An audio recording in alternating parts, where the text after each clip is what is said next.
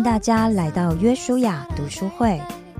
这是一个我们和大家一起读书、分享，或者一起听书的单元。这个节目是由戏剧圣经和我们 w C C M 共同制作播出。而这次我们要读的书是由基督教旧事传播协会以及淡江教会制作的《水到渠成》这本书。这本书是由廖年明以及张路德两位服侍者累积过去的辅导经历，集合了三十篇生命故事汇整而成。这里面的故事主角。最年轻的有十八岁，最年长的有六十六岁。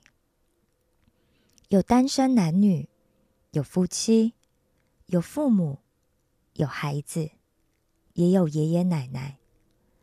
经由当事人对成长历程和原生家庭的反思，再透过牧者辅导的角度，借由前人的经验或者圣经的教导。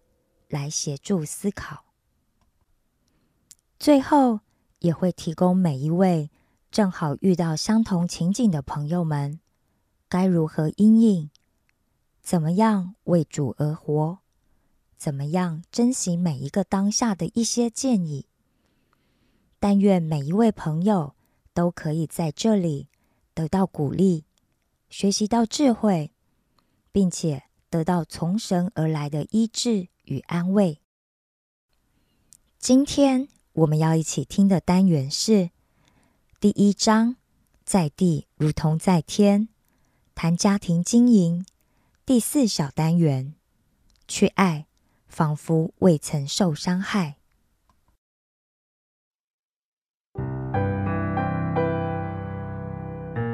一之四，去爱，仿佛未曾受伤害。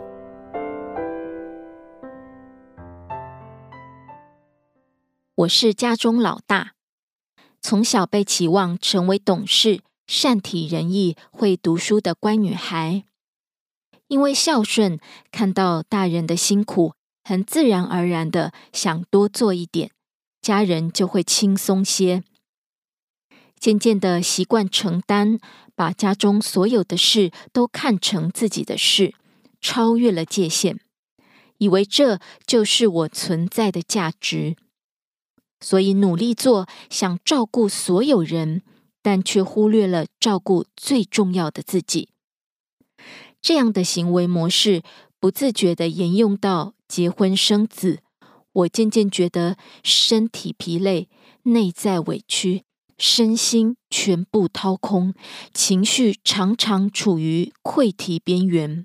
我困惑：我到底是谁？我生命的意义是什么？仿佛全世界都抛弃了我。每年孩子生日，我会准备蛋糕庆生。这份仪式感的意义，除了让孩子明白今天是他诞生来到这个世界的日子，是喜悦的、值得庆祝的，也谢谢天使的他来当我的孩子，让我学习当父母，丰富彼此的生命。我生命没有的爱，我希望孩子是不会有缺憾，尤其在生日这天，生命是快乐、被祝福的。在我童年，大人农忙，父母也都忙着工作赚钱养家。记忆中，我没有被全家围绕祝福生日快乐。小时候，快到自己生日时。我就会期待生日这天能被祝福、被看重，因为个性内向，不会表达。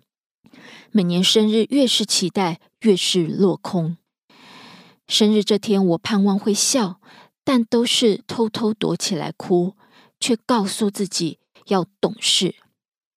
所以哭完，擦干眼泪，告诉自己没关系。就这样年复一年，长大成为母亲后。某次与先生冲突，在情绪崩溃中脱口说出自己有多么渴望被庆生。在四十四岁那年生日，先生带着我和孩子回到娘家，意外的发现家中准备了蛋糕，全家人围绕我唱着生日快乐歌。这是我有记忆以来第一次全家为我庆生，那气氛是热闹欢乐的。那一刻，我觉得生命被看重，我非常感谢先生的安排，这份爱滋养了我的生命。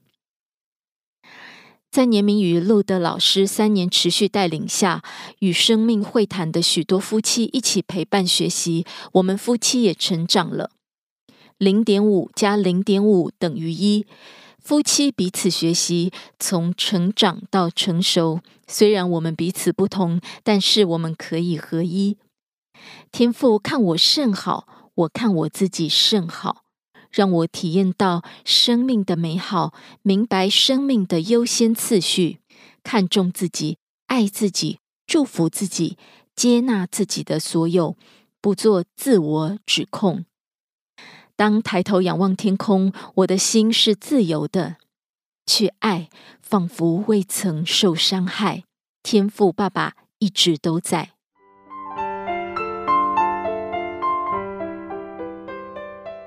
年明老师、路德老师回应：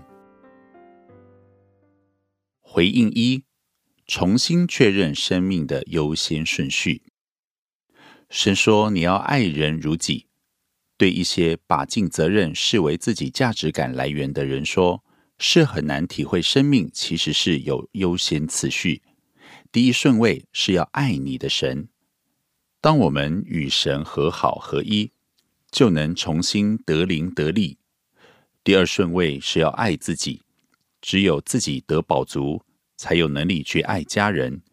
当我们没有好好爱自己，我们会处在高度匮乏的状态。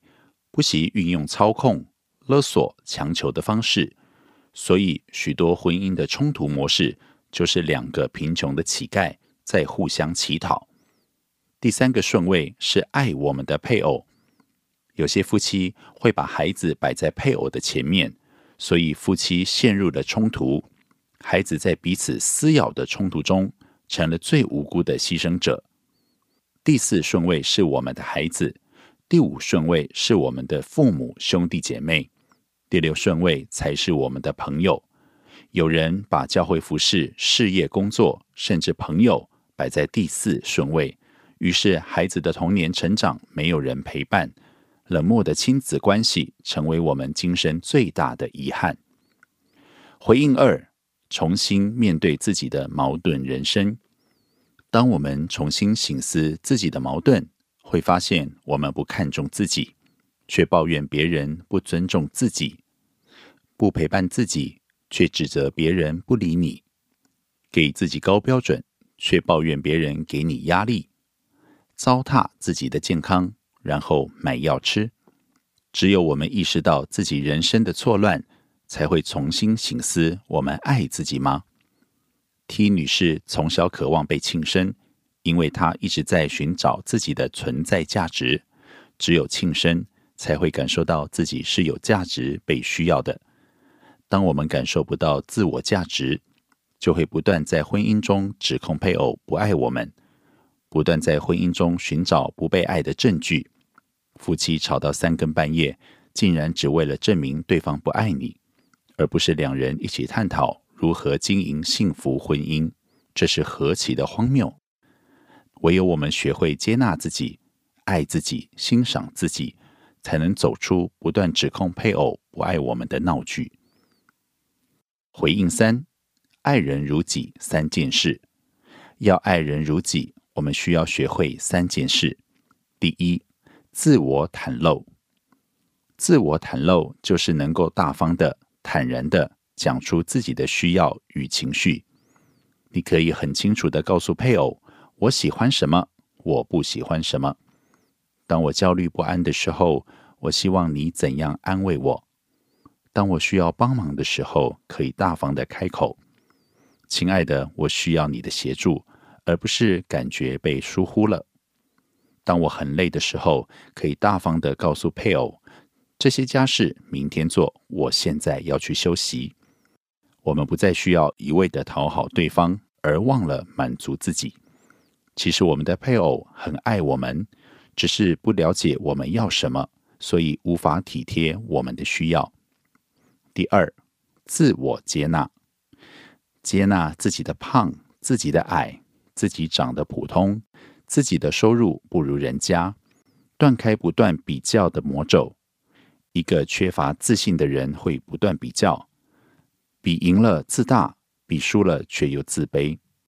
更糟糕的是，也把配偶、孩子放到比较的竞技场，让他们为你的面子而战。所以，我们要学会欣赏自己的优点。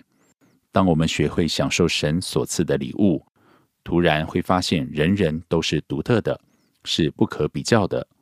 正如赵传的那首歌：“我很丑。”可是我很温柔。当我们学会自我接纳，就不需要买一堆名牌让自己变名牌，就不需要做一堆的美容去撑住短暂的美丽，更不会去在意别人的眼光与冷言酸语。自我接纳就是不做自我指控，不给自己过度的高标准，总觉得自己不够好，把自己的老公、孩子健康全部填进去。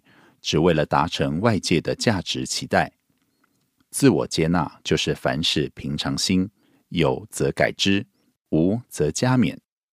当配偶给我们建议，我们不会变成剑拔弩张的刺猬，总觉得配偶在批评我们。第三，自我认同，自我认同就是认同自己的存在价值。我们的价值不是来自于外界的掌声。也不是来自于各样的成就，人生而就有价值，在神的眼中是无比的珍贵。我们无需做某些事才能够让自己变得有价值。T 女士一直在尽责任，想让自己成为贤妻良母，却让自己精疲力竭。一个精疲力竭的妻子，可想而知会有多烦躁。唯有体认自己的价值。才能够与所爱快活度日。觉察是成长的开始，是不是？让我们来进行自我反思，去发掘我们生命中的盲点呢？第一，我的生命优先次序是否需要重新调整？第二，我的矛盾人生是什么？第三，哪些地方会让我感觉自卑？第四，我会常去证明配偶不爱我吗？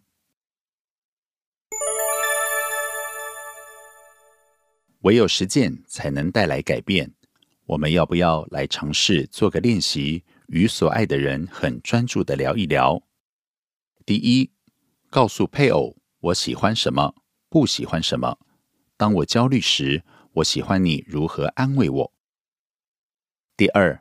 找到自己三个优点，告诉自己我好棒。第三，本周我有做了哪些自我指控？本节目由旧事传播协会淡江教会共同制作。